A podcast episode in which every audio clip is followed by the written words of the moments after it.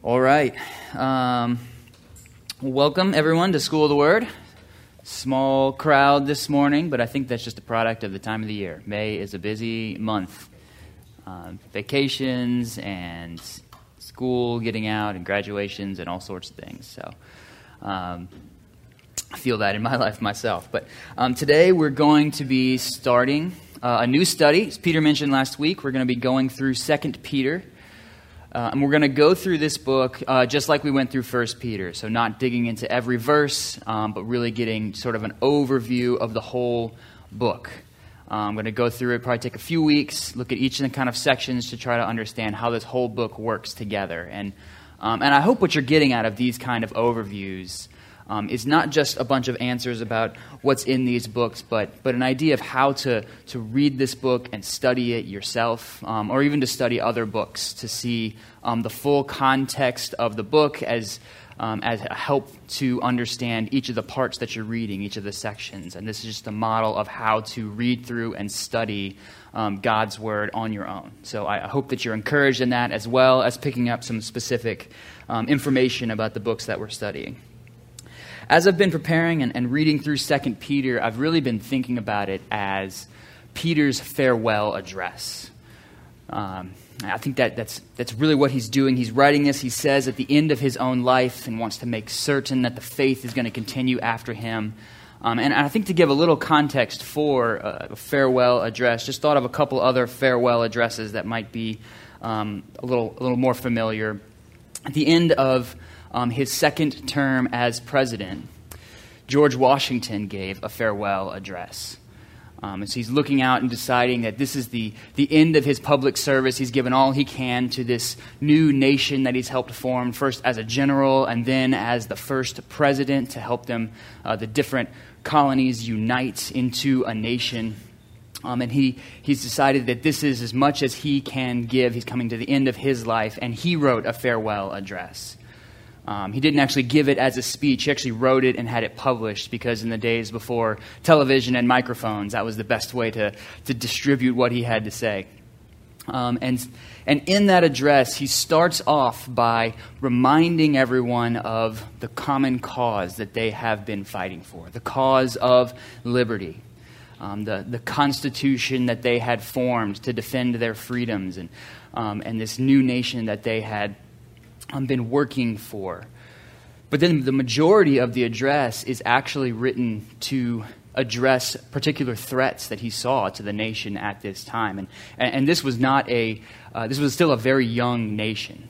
Um, it was only a few years at this point since Washington had had to lead an army to put down a rebellion within the country called the Whiskey Rebellion. Um, and, and the nations around, the big foreign powers, were still a big problem for this country. Yes, they'd won a battle on their own ground, but that said nothing about their ability to send their ships out and trade on the sea and to have a navy and to defend themselves. So they're still very much a small nation facing lots of threats, and that's what the majority of his letter is writing to. Particularly, he addresses problems of factionalism within the country um, factionalism that would continue to be a problem, actually represented by the men who were part of his cabinet, who would be the next two presidents.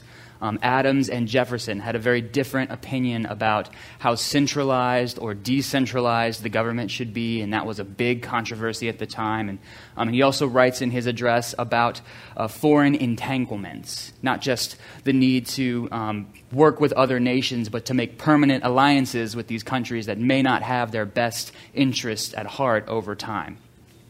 Um, and so Peter writes to, to deal with these threats because he loves the nation that he has fought for.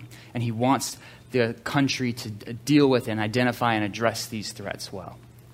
Another farewell address, actually in the Bible, is the book of Deuteronomy, um, where Moses writes at the end of his life, having walked with this nation for 40 years out of Egypt, through the wilderness, through all of the problems that they encounter in the wilderness, and now they're on the edge of the promised land, and Moses is told he's not going in.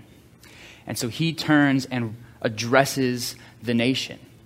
And he does the same thing. He starts off reminding them of their story, of where they have come through. He recounts some of the narrative and he tells them of their identity as God's people and the covenant that they have been a part of. And then at the end, he looks and he warns them again about what lies ahead. He says, If you obey and are faithful to this covenant, God will bless you. But if you disobey, God will curse you and destroy you and send you out of this land. And he says, And I know you, you stubborn people. I know where this is going. And so we see this pattern in a farewell address of, of a reminder of what they love and then a warning against threats and present problems at the time. And that's what Peter is doing in this book of 2 Peter. You look at this outline, we're going to start off, he's going to start off reminding them of their cause, really of what God has done through Christ in drawing a people to himself. And then the rest of the book is going to be taken up with, with some warnings. He's going to tell them to be sure, several times, be sure that you have received what God has given you. Not just that you've thought you've identified with this cause, but that you've really given what God is intending for you to receive. Be sure you know where this testimony comes from. This isn't just something we made up. This is the word of God spoken to you through us, the apostles, and through the prophets. He tells them to be sure in chapter 2 that false teachers will come. Um, and chapter 2, as we'll see, is a pretty harsh chapter as he is writing not only to warn them about, but to condemn. And as he's describing these false teachers that probably not only would come, but already had come into the church. And then he ends telling them to be sure that Christ will return. Even if he seems slow, even if there are people who are scoffing at the idea that it's been so long that he's still not come back, you really believe he's still coming? Be sure Christ is returning. And so he's writing to the church that he loves. If you read this in 13 and to 15, how Peter describes the purpose of this letter. He says, I think it is right, as long as I am in this body, to stir you up by way of reminder, since I know that the putting off of my body will be soon, as our Lord Jesus Christ made clear to me and I will make every effort so that after my departure you may be able at any time to recall these things. This is the heart of this letter. This man who has spent his life working for the gospel, working to build up the church, has come to the end and he says, I want you to remember. I want you to be sure. And what you hear in this is the heart of a shepherd.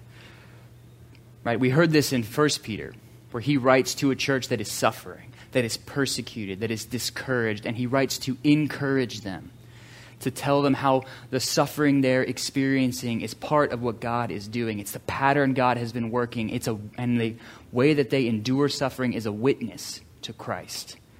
And that God is certainly going to glorify them for the way that they endure in that time. And, and he's writing to care for those who are suffering. And in 2 Peter, you see the same heart, but into a different context He's writing to warn them and to deal with threats. And so the tone he's going to give still shows us his love for the church, but it's going to have a harsher edge to it. Particularly, you're going to hear the harsher edge as he's writing about those false teachers who he says will exploit the church. In 2:14, it's about those who are going to entice unsteady souls. And as he writes about those threats to the church that he loves, you're going to hear a harsh tone and a harsh condemnation. But here, in even that, the heart of a, past, of a pastor who is shepherding and caring for this church that he loves. And also, as we read this, recognize that these are not just threats for the first century church. These are recorded in God's word because the Spirit wants us to hear these warnings as well. Just like George Washington's threats of political factionalism and foreign issues. Those are still problems we face today, right? That wasn't just a problem for the 1700s. That's still a problem for us. Just so Peter's warnings here are a problem for us today. We too need to be sure we have received what God is offering. We need to be sure that there will be false teachers. We need to be sure Christ is returning. This is a word not just for the first church. This is an address not just for Peter's context, but for us. The Spirit has recorded for us to read and be warned as well. So, as we get into this today, we're going to go through the first 11 verses of 2 Peter. And I've got uh, this note about fruit here at the beginning. I'm going to come back to that later. So skip to the next page. And we'll just start with the beginning here. Before we get into the warnings, Peter is reminding us of how much God has given us, of, of the cause of the gospel, of what it is that he loves, that we are united around, that he wants to defend from the threats that he sees. And here's what he says Verse 1 Simon Peter, a servant and apostle of Jesus Christ, to those who have obtained a faith of equal standing with ours, by the righteousness of our God and Savior Jesus Christ. May grace and peace be multiplied to you in the knowledge of God and of Jesus our Lord. His divine power has granted to us all things that pertain to life and godliness through the knowledge of him who called us to his own glory and excellence, by which he has granted to us his precious and very great promises, so that through them you may become partakers of the divine nature, having escaped from the corruption that is in the world because of sinful desire. There's so much packed into those verses. Never skip past the intro to an epistle. Um, some of these things might sound like, yes, we know, yes, we know, but think about how great these things are. What Peter is reminding us we have been called into, to a faith with equal standing to his. The faith that you have is the same faith, the same value, on the same standing as the apostles. That is crazy. and what he has promised us is all things that pertain to life and godliness, that we will become partakers of the divine nature. What is that? That's one of those things you read and you're just like, what? What is given to us in this? And, that, and this isn't just an isolated idea. God's self giving, giving us Himself and drawing us into Himself, is a consistent theme throughout the New Testament. Just a quick survey of this. In John 15, 4 and 5, Jesus told us to abide in him. He says, Abide in me and I in you. I am the vine, you are the branches. Whoever abides in me and I in him, he it is that bears much fruit. For apart from me, you can do nothing.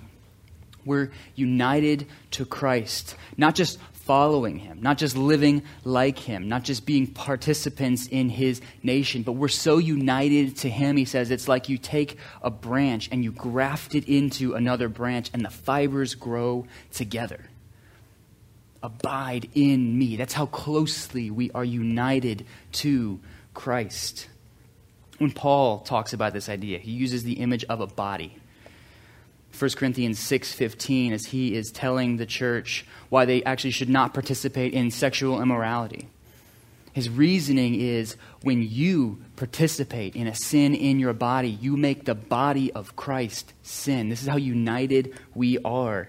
Do you not know that your bodies are members of Christ? We are the same. We are united in the one body of Christ. Another frame to talk about this is that we are brought into God's family, the family of the Trinity. Romans 8, 16, and 17. The Spirit Himself bears witness with our spirit that we are children of God, and if children, then heirs, heirs of God and fellow heirs with Christ. It's God's Spirit in us that tells us we are God's children. We are His family. We are so closely united to Him that actually what He gives to Christ, He gives to us. We inherit with Him. And not only are we identified with him, but as we are identified and brought into his family, we are made like him. This is 1 John 3 2. Do you see this is a consistent theme throughout the New Testament? Beloved, we are God's children now, and what we will be has not yet appeared. But we know that when he appears, we shall be like him, because we shall see him as he is. The children of God are made to be like God, as we will behold God. And this is why 1 Peter told us we should be holy. Not just because it's a good idea, but because that's what God is like. 1 Peter 15, 1 15 and 16. But as he who called you is holy, you also be holy in all your conduct, since it is written, You shall be holy, for I am holy. Be like me. Because why? 2 Peter, I'm giving you my nature. You're going to become, you're going to be united to me part of my family. I'm giving you myself. I'm giving you my nature. I'm drawing you in, and so you will be like me. This is all of what's caught up in the idea of a divine nature. What Peter loved was not just a new philosophy of living. It was not just a political or cultural or social movement. It was the promises of God drawing people into himself, uniting them with him. This is what Peter has spent his life telling people about and wa- helping people to walk in. God has called us to be united to him. And this, this promise, if you think about it, it almost sounds a little bit irreverent, right? Like we are going to become part of God. Right? And I could say that carefully and explain all of the ways that, that we should and shouldn't understand that, but, but I don't want to. I want you to feel how shockingly good this is. I want you to feel the scandal of the idea that God would share himself with fallen humanity. That's what Peter intends us to see. That's what's motivating this letter. And that's what he wants to make sure we have really received. That's what he turns to next in verses 5 through 11. How do you know that you are united to God? you start to become like God. He says, For this very reason, because of all that God has done for us, make every effort to supplement your faith with virtue, and virtue with knowledge, and knowledge with self control, and self control with steadfastness, and steadfastness with godliness, and godliness with brotherly affection and brotherly affection with love. For if these qualities are yours and are increasing, they keep you from being ineffective and unfruitful in the knowledge of our Lord Jesus Christ. For whoever lacks these qualities is so nearsighted that he is blind, having forgotten that he was cleansed from his former sins. Therefore, brothers, be all the more diligent to confirm your calling and election. For if you practice these qualities, you will never fall. For in this way there will be richly provided for you an inheritance into the eternal kingdom of our Lord and Savior, Jesus Christ. Here's what he's saying if God is giving us his nature, then you should be coming like what God is like, holy as he is holy. And, and you see the way he makes this argument tells us that he was a student of Jesus. This is the part I skipped over earlier. If you read back in Luke 6, Peter doesn't use the illustration of fruit, but it's the same logic as what P- Jesus says. When he says, wherever this is in my notes, here it is For no good tree bears bad fruit, nor again does a bad tree bear good fruit. For each tree is known by its own fruit. For a fig are not gathered from thorn bushes, nor are grapes picked from a bramble bush. The good person out of the good treasure of his heart produces good, and the evil person out of his evil treasure produces evil.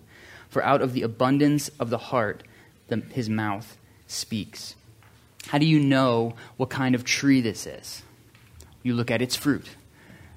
That's what tells you whether the tree is a fruit tree or not a fruit tree. That's what Peter is telling us to do here. How do you know whether you have received the divine nature? look at its fruit. Is your life producing virtue? Are you growing in knowledge, in self control, in steadfastness, in godliness? This is how you know you have received what Christ has given you. And that's why he goes into all of this discussion on making sure your election by making every effort. And, and look at the effort that he's expecting here. Right? This isn't just a description that Christians are generally pretty good people. They're people who are continually making every effort to grow in all of these virtues. They don't just have faith, but they're adding to that virtue, and their virtue is added to knowledge. They don't just know things, they do them. They have self control, and they are steadfast through whatever's happening. They grow in godliness. And as they're growing in this self control and this knowledge, they have brotherly affection. It drives them to love the people around them. And they're always making every effort to increase in all of these things. And these aren't just one type of virtue either. This was helpful for me as I, I read this passage in, in college. And I remember I was just dealing with a particular pattern of sin that I just kept going back into over again. And I remember praying about it and saying, God, what am I missing? I feel like I'm just not understanding something about this problem or, or something that I should know or some strategy that I should have. And, and what God used this passage to tell me is, David, you don't need more knowledge here. You've got knowledge here. You know what's good. You know this is bad. You know why. You know what you need? You need to supplement your knowledge with self control. Now you just need to do it. Right? We're each going to have strengths in different categories. Some are going to be drawn to knowledge. Some are going to be particularly disciplined. Some are going to be um, brotherly affection is not going to be a problem for you. You just love people and you love to get around them. What this is showing us is that we should be growing in a variety of virtues, that these go together. This isn't just a list that you pick the best ones out of. These all work together to make us like God, and we should always be adding one virtue to another. It's good. You've, you've got some virtue. You want to do what's right, and you've, you've got feelings about goodness and justice and rightness in the world. Well, you need, you need to add knowledge to that. You need to know some things about wisdom and discernment and the direction God wants us to go. You're, you're a disciplined person. You've, you've got your life in order and you follow your list. You know what you need to add to that? You need to add brotherly affection. Don't just live rightly in your own life, but make, live in such a way that it drives you to care for other people. And I don't think you read this as a list where, where you have to do these in order. Right? There, there's some logic in the order, but, but you're not, you don't have to finish self control before you move on to steadfastness. Right? You don't wait until you've gotten all the other six to get to love. Right? All of these are growing in us at the same time, but they're connected. They grow together. And we should always be growing and never satisfied with where we are now. I know a man actually in this church, just talking to him, and, um, and, and was struck by this. He, he's a great guy. He's somebody who loves people, loves the Bible. Um, he's just a person that, that you kind of would just want to be more like this guy. Um, but, but he will talk about just being dissatisfied with, with sin problems in his own life and just wondering, why can't I deal with this? Why can't I fix this? Why, can't, why am I not why am I not better in this category? And, and my guess is, if I knew more about the details of those sin struggles, my impulse would be to say, man, calm down. Like, I wish I was like you. I wish I had this much joy and self control in my life as you do. But you know what? He's right. We should never be satisfied with where we are at. We should always be making every effort to grow into all of these virtues because our standard is not, are you better than the people around you? Our standard is the divine nature that we are given. And we should never be satisfied until we have received all that God wants to give us of Himself. But, but I know the caveat, the question then is, is, is what does Peter mean here that in this way I'll provide for you an entrance into the kingdom. Let's just read the whole thing 10 and 11. It says, Therefore, brothers, be all the more diligent to confirm your calling and election, for if you practice these qualities, you will never fall. For in this way there will be richly provided for you an entrance into the eternal kingdom of our Lord and Savior, Jesus Christ.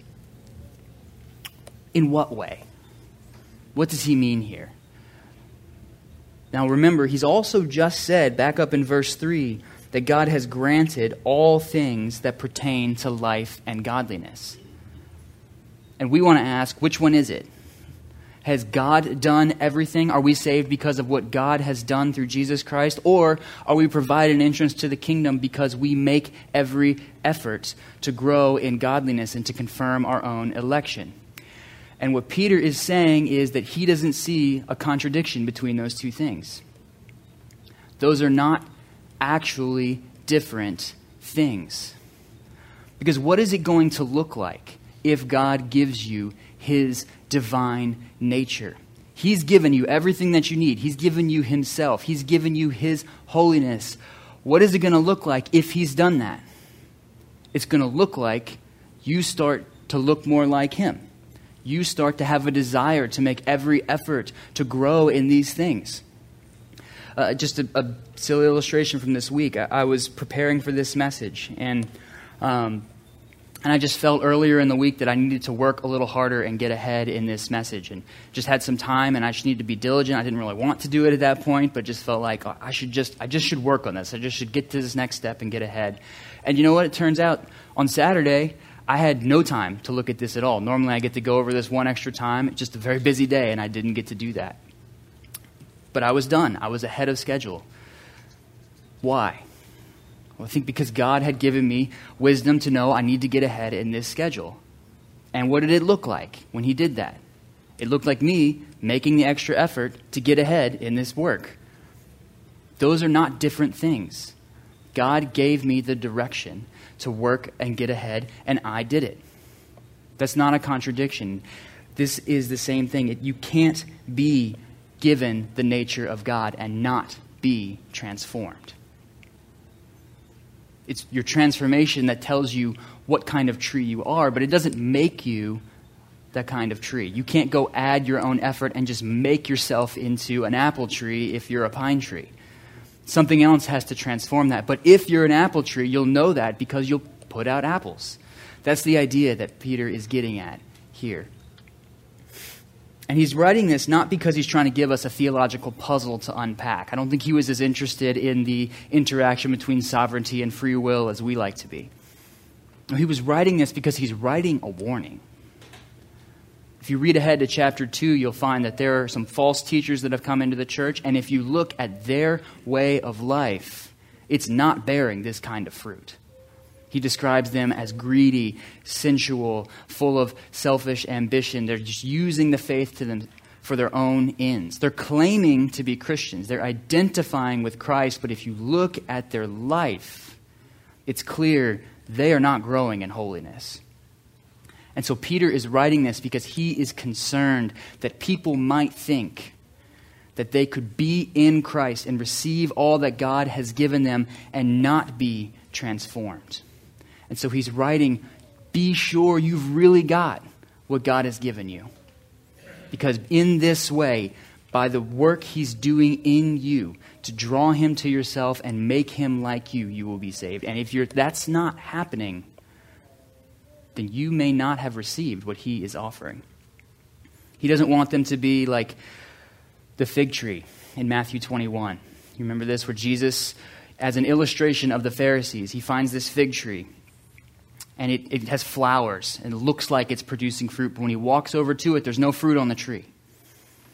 And he curses it and it never bears fruit again. And that's a picture of the Pharisees, those who claimed to be religious, had all the flowers of faith and no fruit. Peter is saying, don't be like that. Don't claim, don't sit in this room, don't, don't base your certainty of your faith on the whether you go to church, how often you go to church, what doctrines you agree with. Right? Notice what his certainty is not based on. He doesn't say, go back and look, and can you tell me a story of the day that you prayed a certain prayer and agreed to uh, a certain set of doctrines, or that you've been walking in a church ever since? Don't go tell me what it looks like on paper. This is how you know. Have you received what Christ is given you? Go look at your life. Is it producing fruit? Are you making every effort to receive what God has given you, to become like Him? And this is the message the Spirit intends for us today. It's what you do with a passage like this. Don't just try to work out the theological puzzle, but use it as a mirror on your own life. Are you sure? If you look at your own life, are you making every effort to continue growing in godliness? Can you tell me stories about what God has been producing in you lately? The spiritual transformation that He's been doing in you? Are you discontent with areas of your life where sin still reigns, where you don't yet look like God, where you haven't received everything He wants to give you for those circumstances? Are you continually increasing in the attributes of godliness? And one thing I think is encouraging is how just how simple this test is. Right? You don't have to be able to explain to me the theological nuances of free will and sovereignty. You don't have to be able to read through or, or defend a, a biblical theology or a systematic theology book. You don't have to be an expert Christian to know that you are getting what God intends for you. We can all do this. We can all grow in what God is giving us. And no matter what your answer, and if you, if you use this passage and you use it as a mirror on your own life, or you use this to assess the life of people around you, you should never end looking at your own effort. The point, Peter, here is not to say, if you're not doing it, just work harder. That's not his point. He's not saying pull yourself up by your own bootstraps. Because remember, all that we need comes not from us, but from the one who gives us all things that pertain to life and godliness. If you look at your own life and you say, I'm not sure, then I'm growing. I'm not sure I'm being transformed. I'm concerned that I or my children or my neighbor or people around me are not growing in the ways that Peter is describing here. The answer is not work harder. The answer is go back to the one who will transform them from a pine tree to an apple tree, who will make them into himself. You can't just go tape apples onto the tree. That doesn't make it an apple tree. You can't just go add your own effort or your own works and say, now there's fruit. That's not how it works. You need to be transformed. And God is willing and desiring to do that. That's what He has done. And if you look at your life and you do see fruit, you do see this is what God's been doing to me lately. You can hear stories about this. You go to small group and you can share this is what God showed me through His Word and how to apply to my life. Make sure you're not ending that on your own effort either. Remember, you got all of those things not from yourself. That's God's Spirit working in you to transform you into Himself. That's amazing. It's not about us. We need to remember that that's where this comes from. But in any case, what Peter is concerned here, what we should be concerned that we have received, that those around us have received, is the great gifts God is offering us when He gives us Himself. He's transforming us into His image to bring us to dwell with Him forever. That's the Peter is writing here to defend. And, and as we'll see, he goes through the rest of this book. Next week, we'll look at um, the foundation on which that is built. And then more warnings about defending what God wants to do in his people and his church. So hopefully, you'll come back for the rest of this study.